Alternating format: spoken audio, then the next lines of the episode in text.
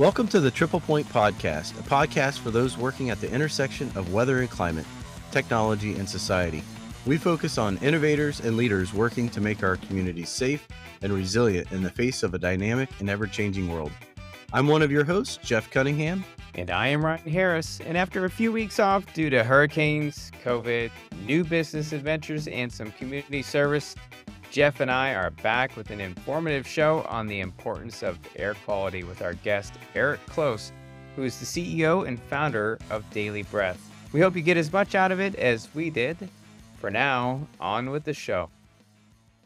Well, Jeff, it has been a little while since we've done a Triple Point podcast. How you been these days? Well, you know, we've had uh, a hurricane or two, actually two hurricanes in Central Florida, which have impacted you as well. Yep. Um, we've had a little bit of the the plague from the COVID thing, and we had Monopoly last night. Monopoly, huh? Yeah, Monopoly. And uh, can your family play Monopoly without somebody walking away from the table either mad or crying? No, not at all. In fact, I think I think Monopoly, especially for for my wife, is the third rail of all board games. So we we we try we try and avoid. It's like it's like politics and religion. You don't talk about it. You don't play it in the family. Eh, what's what's really interesting though is my kids will set up their little stuffed animals. They'll have their stuffed animals play and and and buy out property. But yeah, it's it's it's not a family game that we play very often. Yeah, I get accused of being a cheater, but I swear, and I'm serious about this, I don't cheat at Monopoly. I'm just, you know, very competitive. And, uh, you know, when somebody doesn't want to buy a property, I might bid it up a little bit and then back out of the, the auction. Oh, in your kids' eyes, that's totally cheating. And they're like, what? are You're like, I'm just being a businessman here.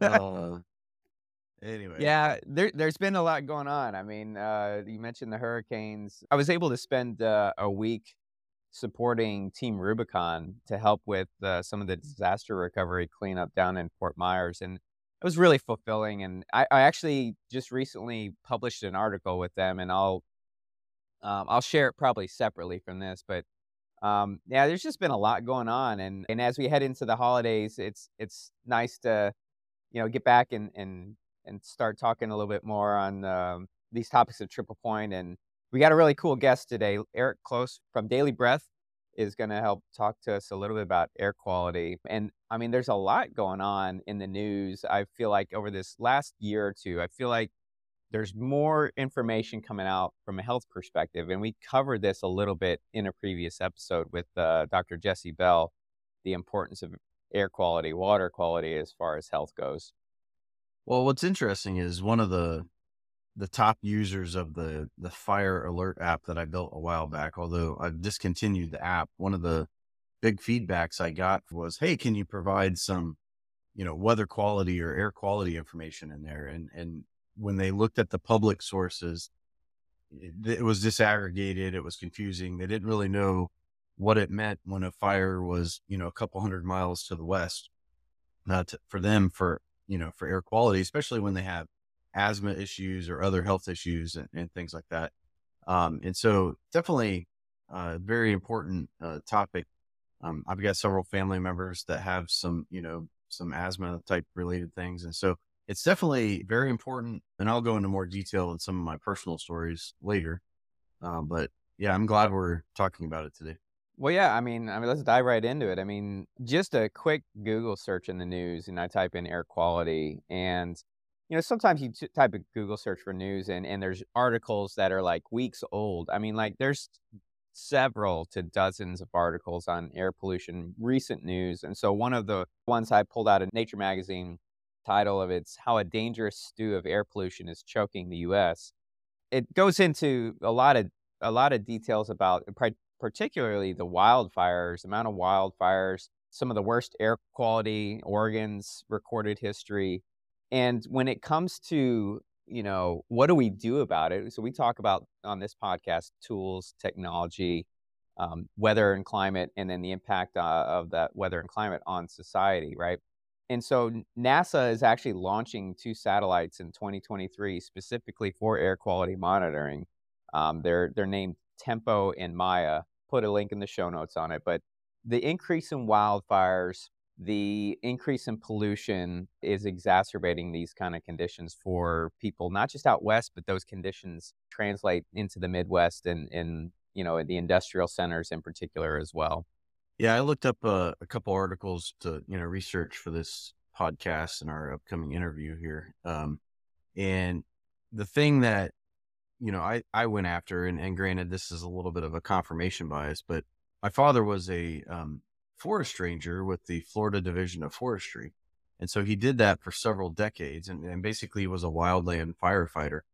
And you know, anecdotally, I knew that a lot of the those crew became ill later in life, typically around in their 60s, with a variety of you know cancers and other types of diseases that seemed to be in a higher, you know, and like again, uh, anecdotally, at a higher incident rate than perhaps the general population.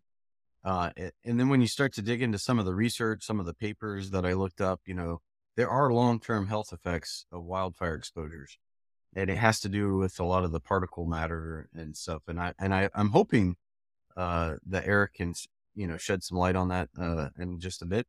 Yeah, well, absolutely. So there's there's near term impacts. Obviously, you got a wildfire, and you know if, if anyone's ever been near a wildfire, the inability to breathe well, you feel it. You feel it right away. So you you have those near term impacts, but what what's not often talked about is the long term impacts. You know, kind of like your dad and others experience that that compounds over time, right? And and it's the insidiousness of you know air pollution and poor air quality that that, that do that. So when you look at other cities, industrial centers, not just here in the U.S. but overseas, so like Mumbai, for instance, India has terrible air quality, and a lot of it has to do with you know air air pollution, but it also has to do with you know stagnant uh, air. You know the weather not moving the air along. So people don't realize that you get a dome of high pressure sitting over an area, and especially in the summer, hot temperatures make it worse. It all kind of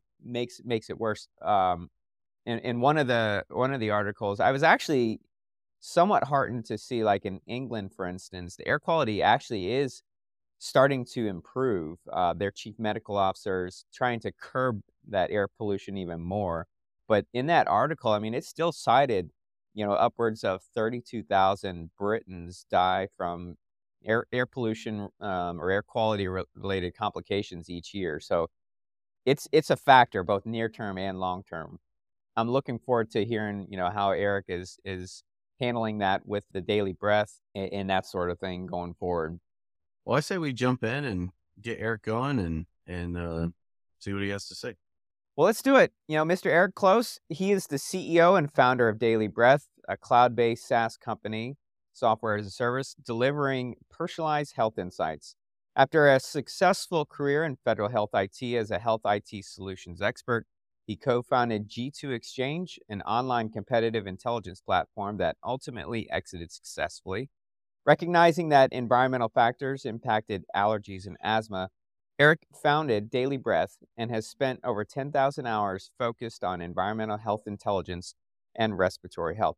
He's quickly become a thought leader in understanding the impact of weather and environmental exposures on asthma patients, participating in NASA Air Quality and Health Group's public private partnership, and being co chair lead in 2021 and 2022 on the GeoHealth COP Air Quality wildfires, and respiratory health small working group.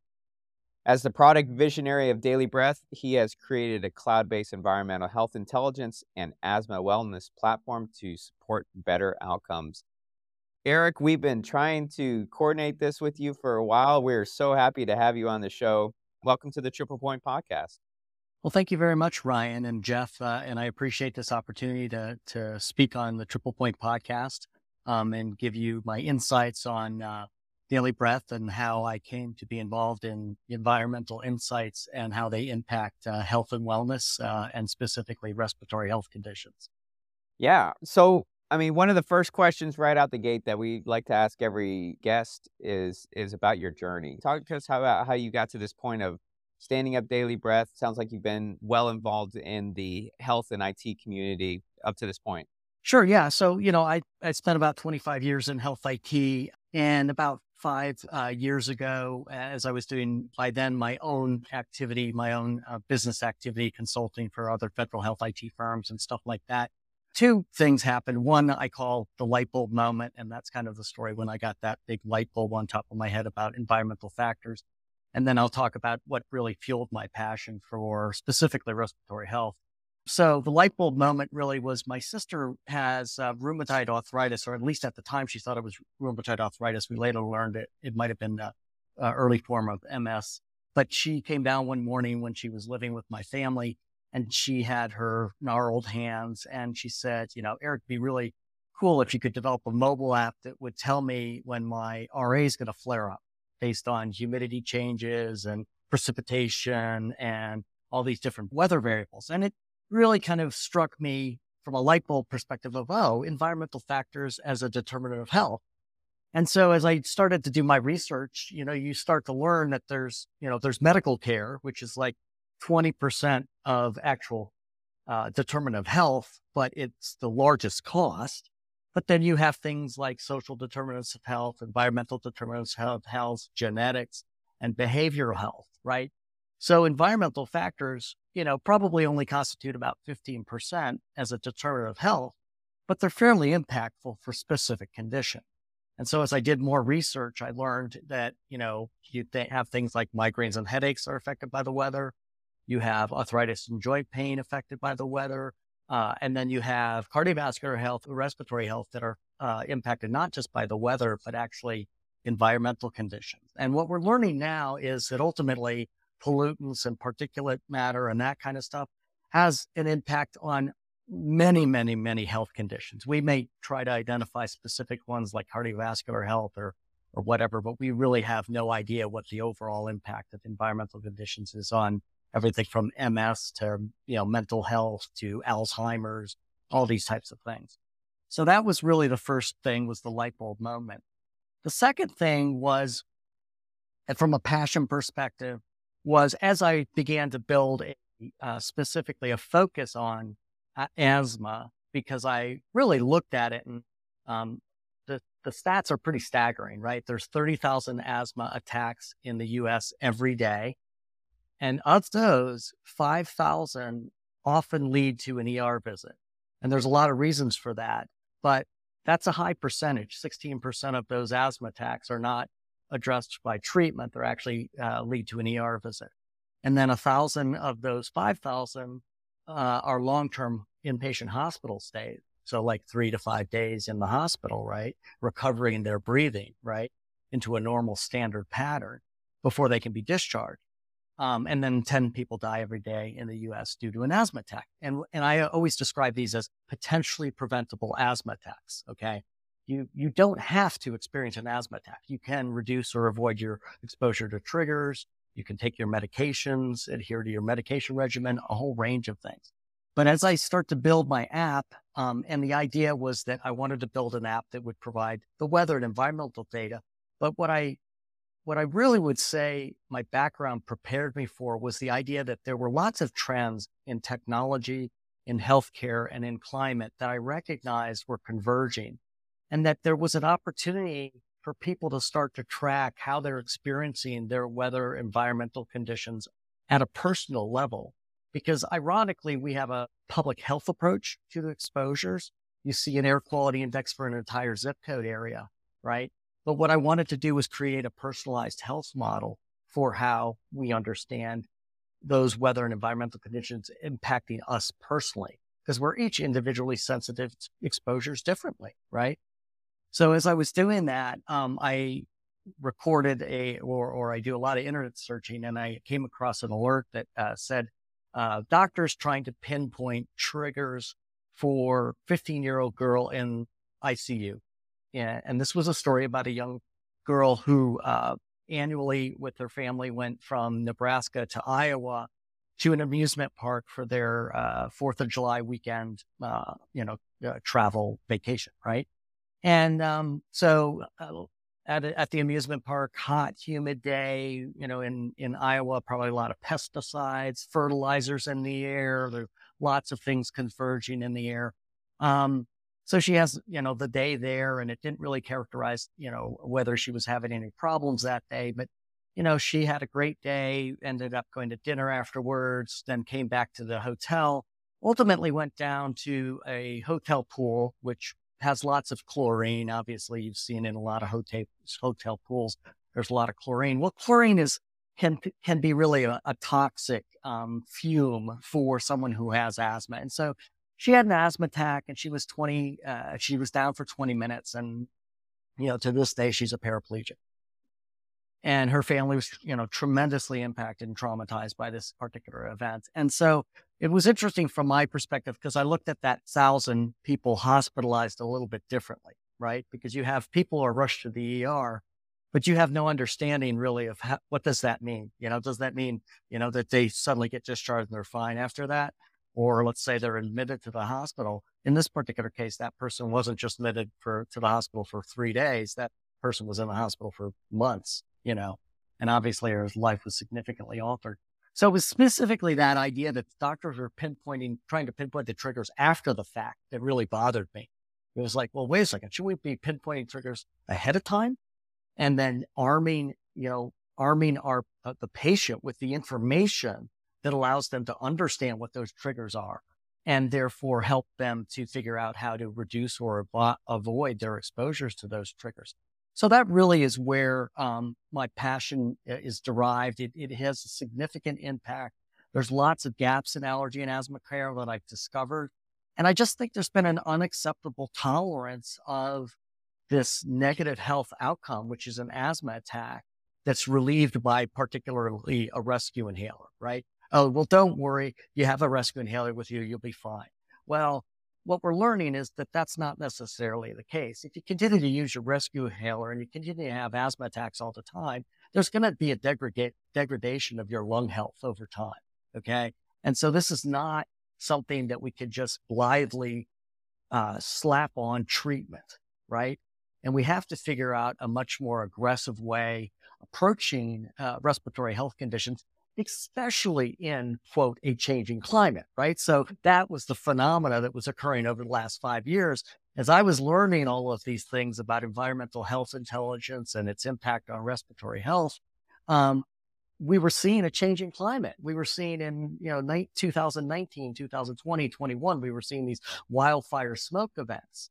Um, and we were seeing uh, you know increased hurricanes. We saw hurricanes harvey that was there were flooding and then people were going back to their homes and they were finding mold in their homes and you know people who have asthma and go into a home with mold that's not a good scenario for them. So there's there's lots of things that we're beginning to converge to say wow you know in a changing climate it's even more essential that we get our hands around this and figure out a way that we can leverage digital technology you know really to empower patients uh, to, to work upstream of that asthma attack.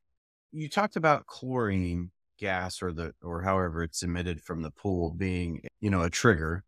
Do you currently predict any of the triggers events? Like is that part of your your offering? So what we're really doing right now is um, you're trying to create a platform eh, that will provide ultimately the intelligence that will allow people to understand two things. They'll understand a personalized risk index. So the one thing that is really different than like a BreezoMeter or any of these other things, if you only track the conditions in isolation, then you're only looking at air quality or you're only looking at pollen or uh, a specific weather variable. Um, there's two things that are important about the personalized risk index. Number one is you're trying to ascertain when you go outside there's a mixture. That's really the interesting thing going on here, right? There's a mixture of uh, particulates in the air. There's a mixture, uh, a mixture of pollen spore, mold spores. There's all kinds of things in your air. And so what we're trying to do is actually let's track symptoms. How are you feeling when you experience a certain set of variables, right? So we input data, right? So your weather, your air quality metrics, um, your six major pollutants, your pollen. One of the challenges we'll talk about soon is the idea that you can't get really granular level pollen data, right? They only describe things as trees, weeds, and grasses, right? Well, guess what? There's lots of different types of trees, right? there's just, uh, if you take an allergy test, there's 40 different types of trees, weeds, and grasses that they test for. So, Eric, I saw in your, your early pre show notes uh, the thing about the cedar fever. I Yes. have experienced that. I lived in uh, in Oklahoma for two years, and it was horrendous. I mean, it. I, I had it every year. uh, you know, the cedar tree pollen uh, was horrible. And, and and and it's horrible. I mean, and what's really interesting about certain things is so like if we talk about cedar fever, one of the things that people uh, don't understand in the context of pollutants and allergens is it's the character of particulates or pollen that actually is impactful, right? So cedar fever is interesting in the sense that a cedar tree has cones and on top of the cones is the pollen spore. And so what happens when you have a wind event, the cones get knocked off the trees and the pollen gets dispersed. And it's very small, granular pollen that is very easily inhaled. And this will be an important uh, point when we talk about particulate matter 2.5 and some of these other things. The issue is the smaller the particulates or the pollen spores, the more easily it is inhaled into your lungs directly and therefore the more immediate impact it may have on airway restriction, airway inflammation that leads to an asthma attack. And that's a very important variable to understand. So I downloaded your app. I guess the question, one of my questions to you for your about your company, are is your primary product or service the app, the Daily Breath app, or is it other types of things? The secret sauce is really two things. One is the Daily Breath API, right? So that's one of the things we're doing is creating this personalized index model and a population based index model based on real world symptoms, right? I think the, the misnomer in doing a heat map of exposures is it just says where pollution is bad. It doesn't say where pollution is bad for you. And that's the disconnect, right? I'm trying to create a personalized health model where you can input your symptoms and over time you can develop what is called the personalized risk index, which will deliver a one through five variable based on how you've been experiencing symptoms. It's your risk index. I call it the daily breath forecast. Don't look at the weather forecast. If you have a respiratory health condition that's impacted by the weather and the environment, you should have a daily breath forecast that's going to tell you how you're going to experience the environment today. So that's one of the key variables. Um, and that particular type of API can be integrated into other asthma applications.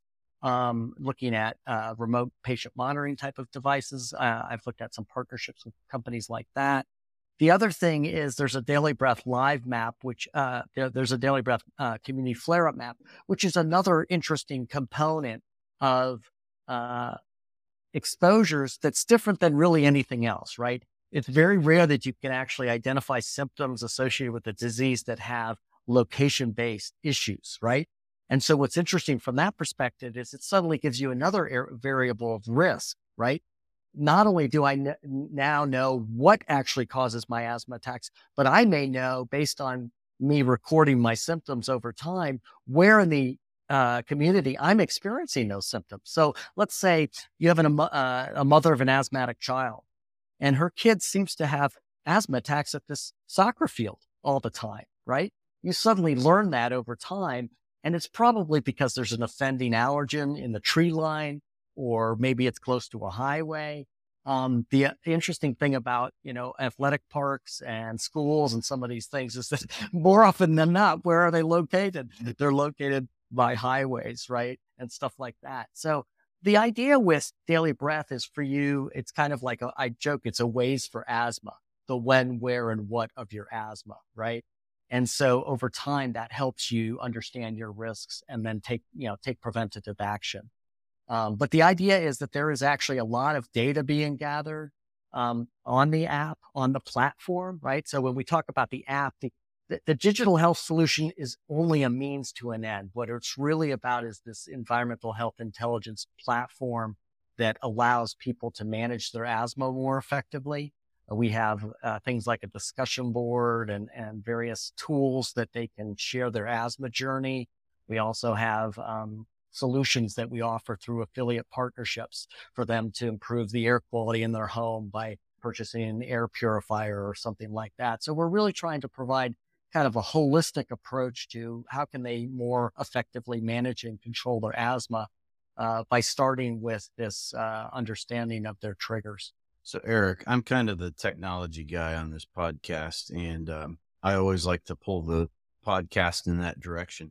What's your architecture look like? And you don't have to give me the proprietaries, but like in a general sense of the you know the cloud and the and the back end and the front end. How how have you architected things? And then uh, a second follow on question to that is, you know, how are you protecting user data? I mean, there's some health stuff here. Maybe you know not everybody wants to share all of their personal health stuff Right. So it's a, you know, it's in an AWS cloud and that allows you to leverage a lot of different cloud based tools.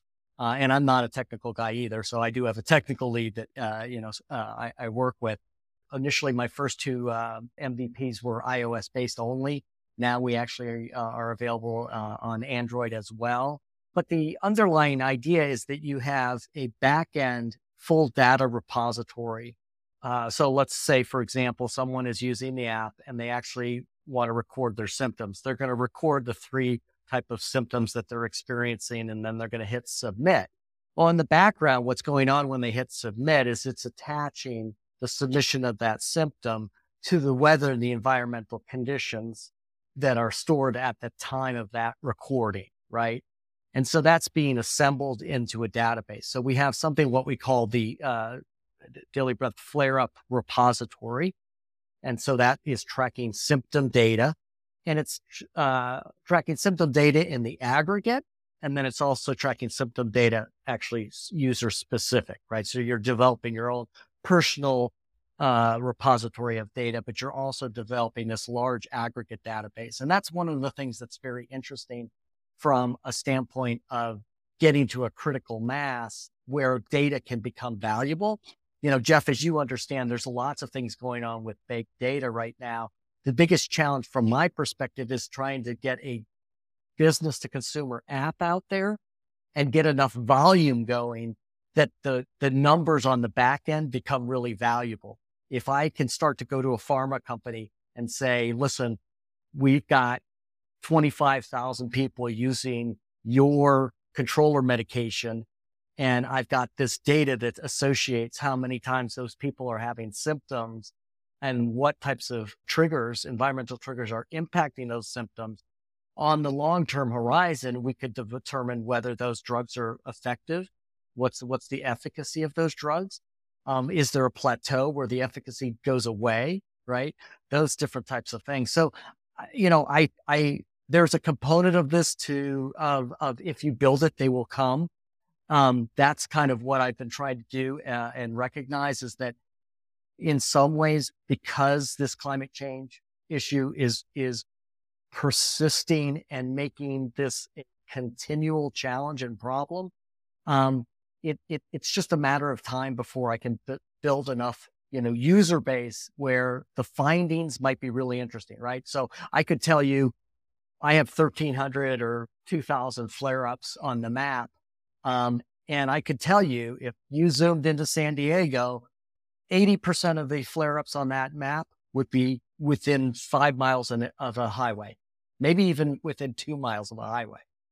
And it's so it's, it's looking at data like that and starting to go, okay, how can we now bring this data to the marketplace to take those findings and translate it into something that's viable. Uh, sorry, I have like uh, 10 questions to ask here. Yeah. Okay. okay. So yep, let's back up a couple minutes. So uh, sure. you, you, you, he's like, he's like a freight train. Once he gets yeah. on a roll. Yeah. Get, it takes a little while to get started, but um, good. And good, also great. when I have to recall stuff, I have tape drives, not SSDs in my head. So, okay. So that was a technical joke. Anyway. Um, so only, only you got it. Yeah. I only got it. Um, solid state versus state. No, I, I got okay. you. Um, so let's talk for a minute about the business model that you're approaching. So, I, admittedly, I gave up on my wildfire alerting app fairly early, and, and I did that for a variety of reasons. Um, I, I, you know, I, I'm I was bootstrapping it. I didn't particularly want to keep paying for some stuff, and and you know, I was going business to consumer initially.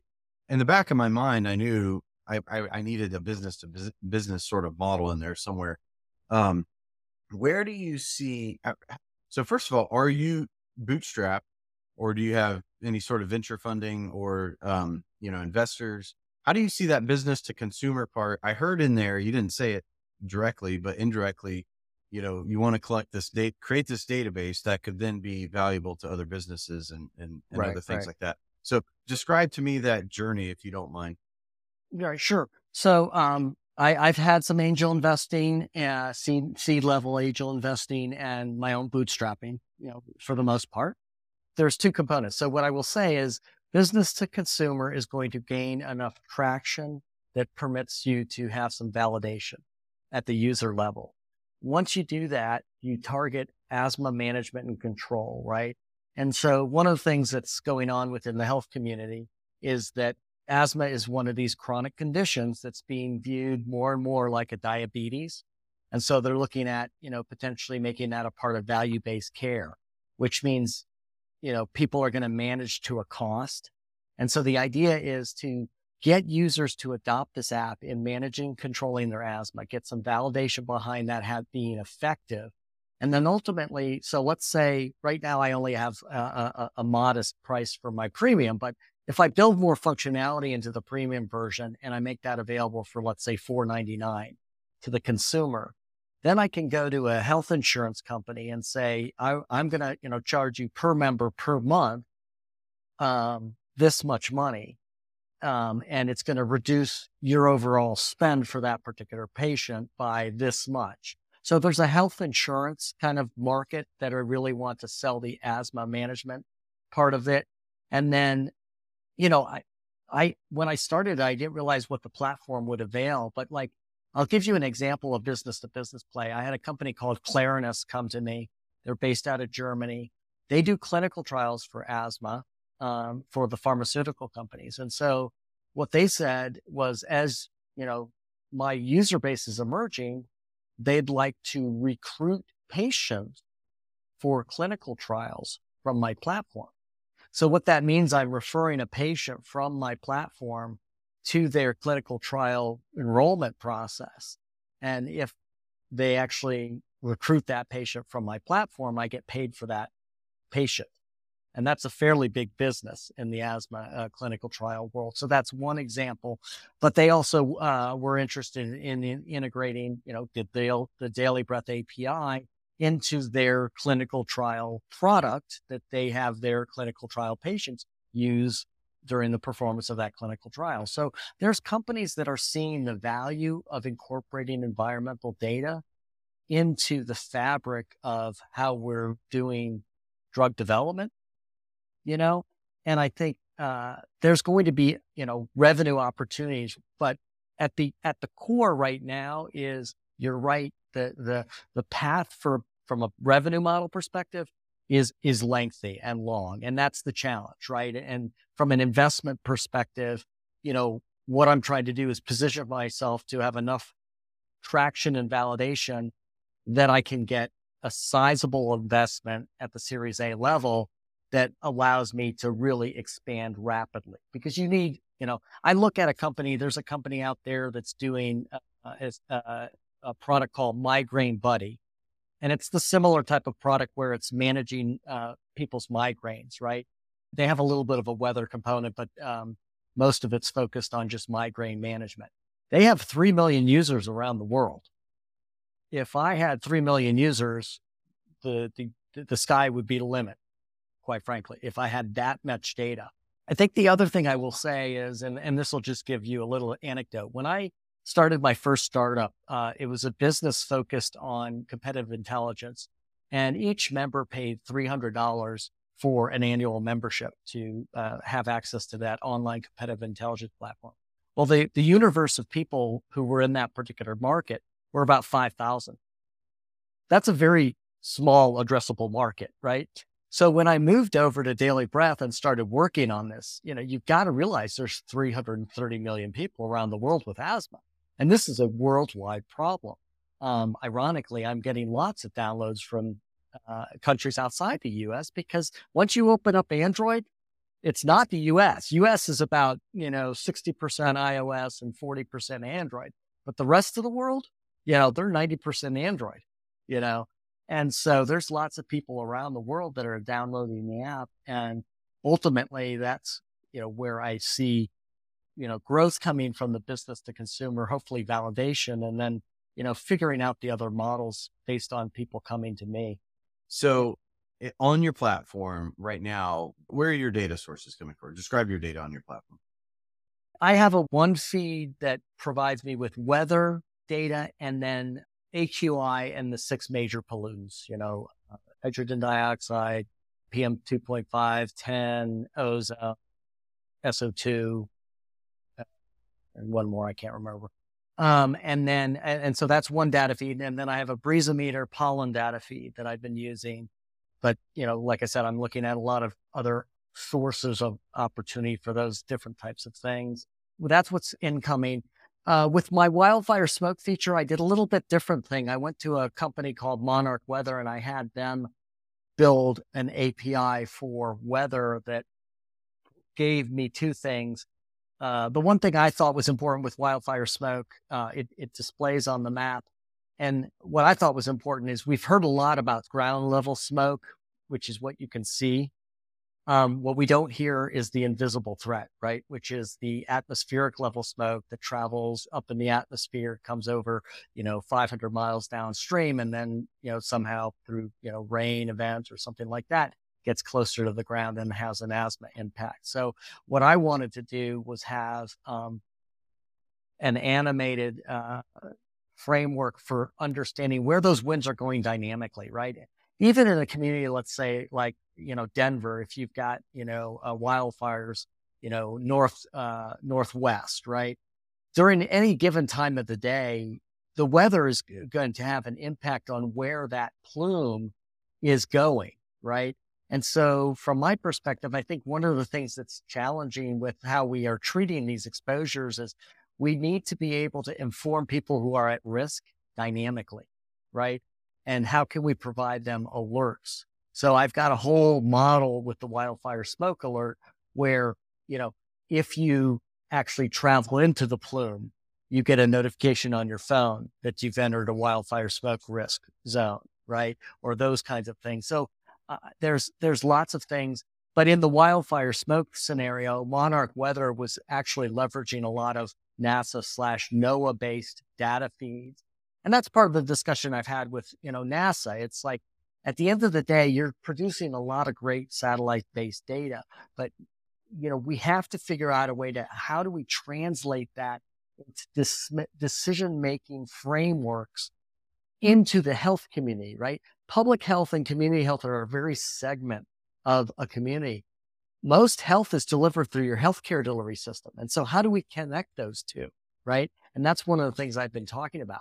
I envision a world where actually weather and environmental data should be actually coming into the electronic health record, right? If there's a patient that has uh, a, a, a, respiratory health condition, then if they open up that patient's record, they should see the weather and environmental variables there. And if there was a particular variable that would trigger an a alert, then that would be identified in the patient's record. Maybe that's an automated call to the patient saying, Hey, listen, there's wildfire smoke just just be aware so you don't go outside or make sure your air purifier is working you know today because it may be coming indoors through the ventilation you know so those are the kinds of things that i envision for how to incorporate these things. Um, but jeff to, to the other part of the data on the on the user side you know now again this is a hold harmless app. We basically say this is for your health and education. It's not like it's clinical in nature. We're not making any clinical recommendations. Um, but we also, uh, you know, it's an opt in. We provide them the opportunity to give us their controller medications, to give us the various things that they're taking, to give us their race, their ethnicity, all of these different types of things, you know, but that data is there available too. And that's where I talked about a lot of this is rich data that m- might ultimately be valuable, you know, to some of the business to business clients. So it's a really, hold on, Jeff. You talk for 20 minutes, man. I got 10 more questions. All right, fine. My gosh. So it's an you Eric, you talk about a really interesting convergence of of ideas here. And the thought of feeding our health records with environmental data, I think is a fascinating idea. So something that we talked about with you know uh, Jesse Bell eh, uh, last summer uh, on on health really plays here, and that's the personalization of the data and and you know like the platform that you are you are after. Jeff and I have talked about you know ideas around this. Heat health is is a really big issue, and there's there's just so many different areas, right?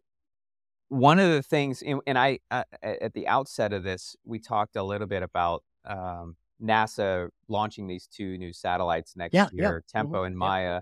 I'm sure you're tracking those. So, but one of the big questions I have when it comes to air quality, um, and it, any good model needs good data, right? So, how how do we measure we as a society? How do we me- measure these uh, irritants? These how do we measure air quality, the PM two point fives, the the allergy levels? What are the instruments? Uh, how do we gather the the data for that?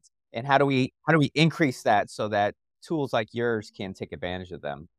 Yeah, and and so like I said, uh, one of the things that's uh, is is looking at the opportunity of trends, right? And so IoT is an example, right? And so one of the things that's been fascinating. So when I started this journey five years ago, okay, I'm going to collect air quality and pollen and all that, and I thought, oh, that information. I mean, I've seen pollen counts, I've seen air quality indexes, must be readily available, right? Well, then you start to, you know, it's like you you know peel the onion, right? Uh, you suddenly realize, well, wait a second, the air quality index, I'm going to use the EPA AirNow data feed, right? Well, guess what? It's only about 110 air quality measurement devices distributed across the entire United States, and then an extrapolation. Okay. And it's like, well, okay, so how am I giving personal air quality information if that's the nature of the network, right? Now, what we've had an explosion of in the last five years is these fixed devices for air quality measurement, whether it's Airly or you know Ambee or who knows who, a wide range of those, as well as the proliferation of satellite-based data, which is measurement in re- to a certain extent, but it's not ground level measurement. It's not sensor based level measurement. It's satellite based and it's visual, right? Um, so it's a mixture of different tools and technologies. And I want to accommodate with my platform the future, right? So there's a company out uh, in California called Atmotube that has a little key de- keychain device that just measures PM 2.5 and ozone on the device, right? And hypothetically, my app could Bluetooth right to the little keychain, right? And then at least it would give very, very granular, granular level readings for those two variables, right? But it won't obviously for the other ones. So you're going to have a mix of, you know, very um, granular level data and then much more broad data. Okay. I think the key question you asked was, how do we know? Well, here's the challenge. Our air quality index, the measurement variables for the air quality index, was built in the 70s directly related to the Clean Air Act. Okay. So the air quality index you see was a rating system basically to, sh- to say how bad air quality was in a particular area and what clean air initiative was necessary for, from the Clean Air Act to baseline improvement, right? We never really developed an air quality index for health, right? And that's been my argument is do we actually know at what level people experience health impacts, right? We have a idea that, oh, well, if it gets into yellow, then it's unhealthy for sensitive groups, right? But we don't know, you know, and that's part of the challenge. That's why I think it's more important to track symptoms associate them with weather and environmental conditions and determine how are you sensitive. I mean, the fact of the matter is the air quality index may say it's yellow, but you had an asthma attack today, which means obviously you're more sensitive to whatever is operating in the atmosphere at that time. And so I think that's where we, you know, we, we need to develop a, a much more robust understanding of how it impacts our health at an individual level so that we can ascertain our own personal risk. I don't think there's any reading that they can give you that says oh, this is th- this is bad pollution. We we can do that for saying it's bad. It's bad air quality. It's like a metric, but that doesn't necessarily translate as to whether it's bad for our health. We know generally it's over, uh, bad for our health. Um, one of the things I've described this as is we're trying to personalize public health. It's not sufficient just to tell tell everybody in a particular zip code that oh air quality is yellow today, right? It's like it, it, it's only a relevant met- metrics if I can interpret it and understand it for me, right? Um, and so that's kind of what we're trying to look at. But there's lots of growth, and that's, you know, like I said, I think this is, I when I started this about you know four or five years ago, I, I was like, you know, we're in the first inning. Well, we're we're still like in the top of the second. I mean, it, it, we are, you know, very much in the early stages of, you know, understanding this. I think my biggest you know, thing that I will say is I think we need to move beyond the climate alarmism. We need to move beyond the research. Hey, listen, since the beginning of Aristotle, he knew that the air we breathe is having an impact on our health. Okay. So, you know, you see these research articles all the time. It's like, okay, great. We got it. It, it affects our health. How do we now become more um, adaptive? How do we uh, look at patient populations and help those patient populations be more resilient to this changing environment, right? And that's where I think we have to focus our energies. Yeah, to to me, part of this is is really it looks like it feels like a scaling issue. So when I hear, if I heard correctly, 110 air quality measurement sites around the country, is that is that did I hear that accurately? That that was true. For now, that again, that's EPA government sponsored yeah. know, and all that. But understand. But, yes. but yeah, I so my, my point there is, it, you know, it, it, it this is a scaling issue, right? And and you need data to get beyond like so uh, it's easy from a research perspective to measure your local community or maybe these 110 sites um, because the research is focused on a very very narrow um, goal um, and whereas when you're establishing a business or a capability, uh, a, a, broad enterprise capability, you, need to you need to have a broader scope, right? So when I hear 110 sites, let, let's take a step back for a second and think about like the aviation industry, for instance. I mean, so for an airplane, an aircraft to take off, uh, it was established early on uh, to, that hey they needed the environmental parameters they needed to know all these different things the pressure the temperature the winds and so on and so forth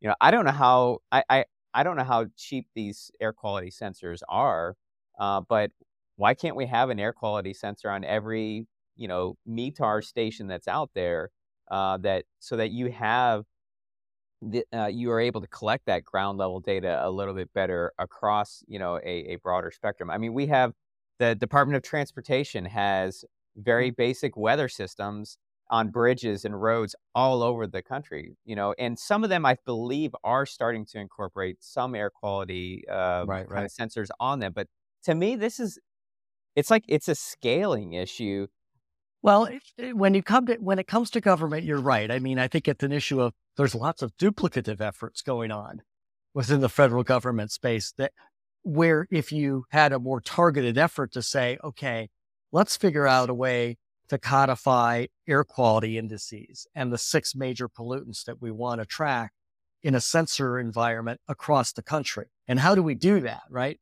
But that's not how it's working, right? We have eight different agencies working in eight different directions and all that kind of stuff on the on the government side.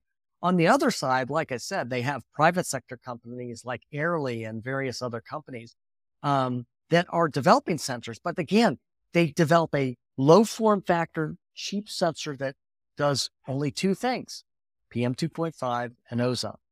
Well, that doesn't tell the whole story. So, you know, that's part of the challenge is that, you know, business tends to go for low hanging fruit, right? Okay, well, if I can get $110 for just doing those 10, two, two sensor measurements, then I'm going to do that, right? And so they proliferate that as much as they can. But then again, that's a private network, right?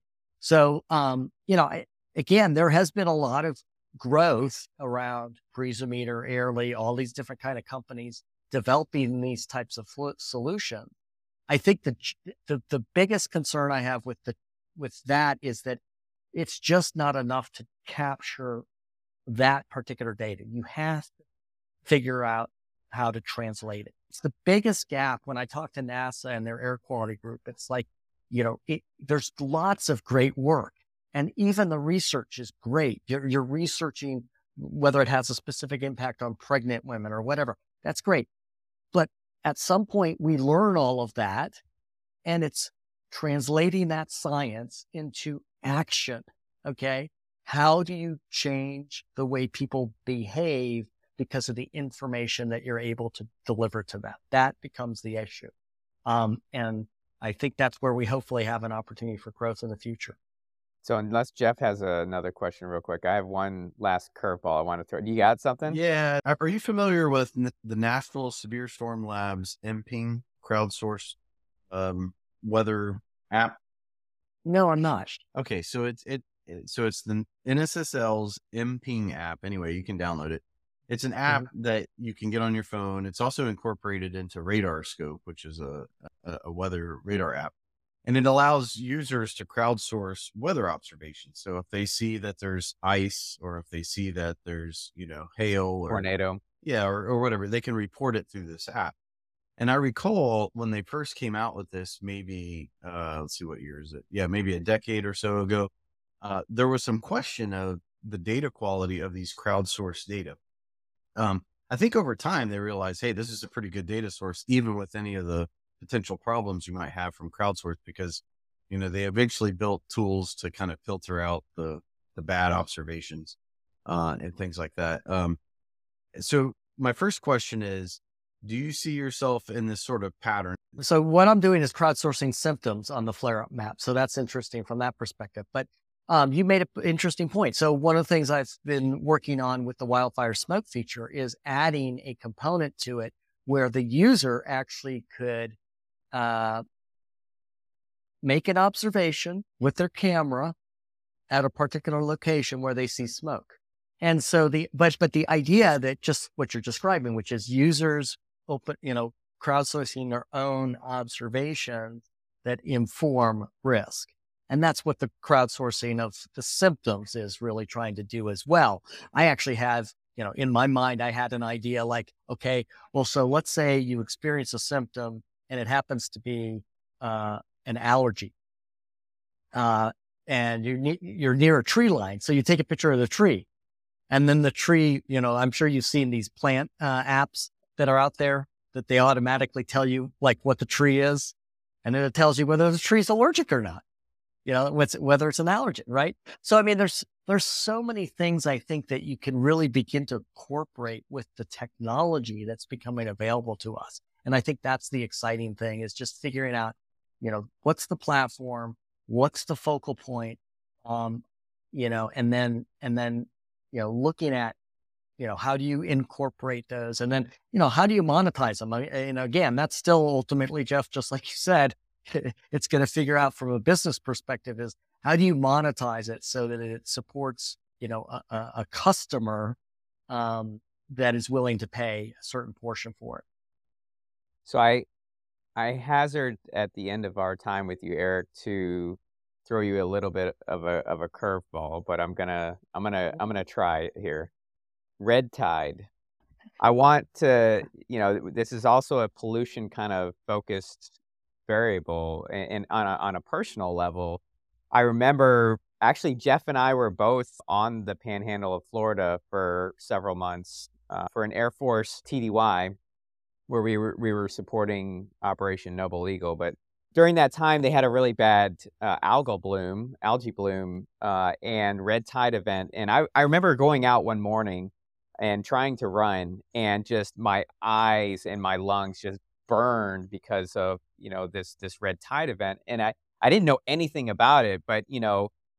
In the aftermath, though, of Hurricane Ian, um, with all the effluent and water pollution that's kind of rushed out into the ocean from sewage and everything like that a- after the hurricane, that increases these red tide uh, events. And so these this is ongoing right now here in southwestern Florida uh, as a major issue, and that's obviously a pollutant as well.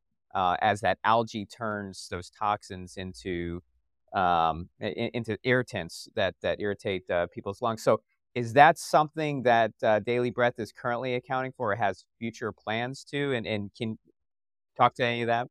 Yeah. So the first thing I did, uh, I call them the extremes, right? That, um, and so wildfire smoke. Uh, there's two things. One is what are the daily weather and environmental conditions that may impact you?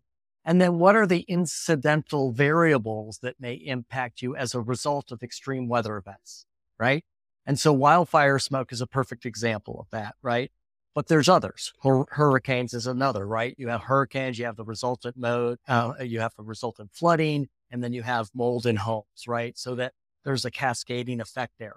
The other thing that um, uh, is unique, though, is what you described. So algae blooms have been on my radar from a very early time. Um, blue algae blooms, uh, uh, the red red tide, um, and Saharan dust. So anything that you can gather data from, because there's data for algae blooms, there's data for the Saharan dust, and it's dynamic, right? So that's the interesting thing is being able to recognize that if you have a red tide, right, from a ocean perspective, there's certain beach areas that would be impacted. But from an atmospheric perspective, it's going to be based on weather conditions, right? Whether it's stagnant air, whether it's windy winds, what direction are those winds blowing and everything else, and therefore who are the vulnerable people? Like like you said when you were when you uh, you know felt it in the air, right? So um, yeah, I mean, in my mind, I have this idea of actually moving to daily breath extremes, which is kind of like the wildfire smoke feature, but it's incorporating things like algae blooms, things like Saharan dust, um, you know, things like a haboob, you know. That's the other thing that, you know, I joke with people, you know, when I talk about my 10,000 hours is like, I've learned words I never even knew existed. What's a haboob? oh, a haboob is a dust storm. You know, it's yeah. like, oh boy, what so, do you know? Yeah, I, I, have some experience in the Middle East with those, and yeah, yeah, right. Yeah. It's oh, always oh, yeah. the uh, the butt of a joke. Yeah, yeah. Well, hey, Eric, this has been really fascinating. I, have learned a ton, and we, we, look forward to getting the word out about the the daily breath. But before we let you go, we have three lightning round questions we'd like to ask every one of our guests on the show. So we're going to kick it off here. What is your most memorable weather event in your life? Yeah, so I grew up on Lake Michigan, uh, kind of in northern Indiana, and my biggest event was a massive uh, lake effect snow event. Um, we had three and a half feet of snow. Uh, Lake Shore Drive, which is where the buses came to pick us up for school, was closed for a week because they had to bring in, uh, you know, big snow removal equipment to uh, get rid of nine foot, eight, you know, 12 foot snow drifts and everything else. And it, it reminded me when this Buffalo, Buffalo event occurred, you know, of that, you know, of that whole scenario. But it was like a whole week. We ended up, I was a kid and we ended up creating tunnels between the two houses because we wanted to play with our other friends. So, um, but that was kind of my uh, memorable weather event. That's fun beach or mountains? So as I get older, warmer is better. but I've always had uh, an appreciation for really both. Um, you know, my son just moved to Salt Lake City, and it's beautiful with the mountains right there. And I, I, I, I ironically, I learned to ski in Indiana, but I love skiing across the country. Um, uh, but I also really love the water. I grew up on Lake Michigan, three blocks from Lake Michigan, um, and so I like the water as well. That's awesome. All right. So our final question there: What is your superpower? So my I'm supposed to be a wizard at Trivial Pursuit. I just know a lot of crap about everything, and and that's partially probably because I, you know, am on the computer and searching the internet all the time, you know, um, uh, for my own uh, business pursuits, but uh, you know, on a personal level too. And then uh, uh, uh I I do really good puzzles. I, I have a puzzle going on all the time. It's kind of a, a relaxing thing for me to do, you know, between uh, doing my work. That's that's cool. if you would have said Monopoly, we would have gone full circle from, from the start of this show. I was going to do that, but yeah, no, not a big Monopoly fan. no, that's cool. Well, Eric, hey, Eric, it's been great to have you on the show. Really appreciate you being on the Triple Point podcast and, and being with us today. Yeah, thanks for joining us. Thank you very much, Jeff and Ryan. I really appreciate it. Well, hey, Ryan, this has been a really good episode with Eric. I really enjoyed listening to him. He had a lot of interesting insights about uh, creating a business around air quality, uh, but not just air quality, but the personalized effects of air quality on people's health, particularly asthma. And, you know, I, I have family members that have asthma, and I've seen the impacts of asthma attacks and having to go to the hospital and a variety of things. And, you know, this is, you know, potentially very useful information. And, uh, you know, he's talked about uh, creating the personalized risk index. You know, you and I have talked about that for other other environmental factors as well. Uh, what did you think? Yeah, I, the themes were very interesting, and uh, like I said in the, in the show, the convergence of ideas. When we look back at our show, particularly with uh, Dr. Jesse Bell, when we talked about the impacts of weather and climate and health, he brought it up then. You know, how do we make our data more personal or connected to the individual? And we've talked about the challenge from a business perspective. You know, business to consumer for environmental applications is very difficult to break into. But there, I mean, I think this is growing, and I think the future is bright for technologies like the ones that Eric and BreezoMeter and others are, are developing. The lack of data and observations just it's confounding to me on why we don't have better uh, air quality observations. I think that's going to change over time. We're seeing that with the two NASA sensors and that sort of thing. So I, I really enjoyed uh, talking with Eric today and talking about his Daily Breath platform. Yep, absolutely agree. Well, it's been good to be back on the Triple Point with you and uh, look forward to the future shows, Jeff. Well, we hope you enjoyed today's Triple Point podcast. If you liked it, subscribe to our newsletter at triplepointpodcast.com. Give us a shout and a five star rating on your favorite podcast station and tell your friends about it. Or you can email us at triplepointpodcast at the number 81degrees.com. Until next time, have a great week.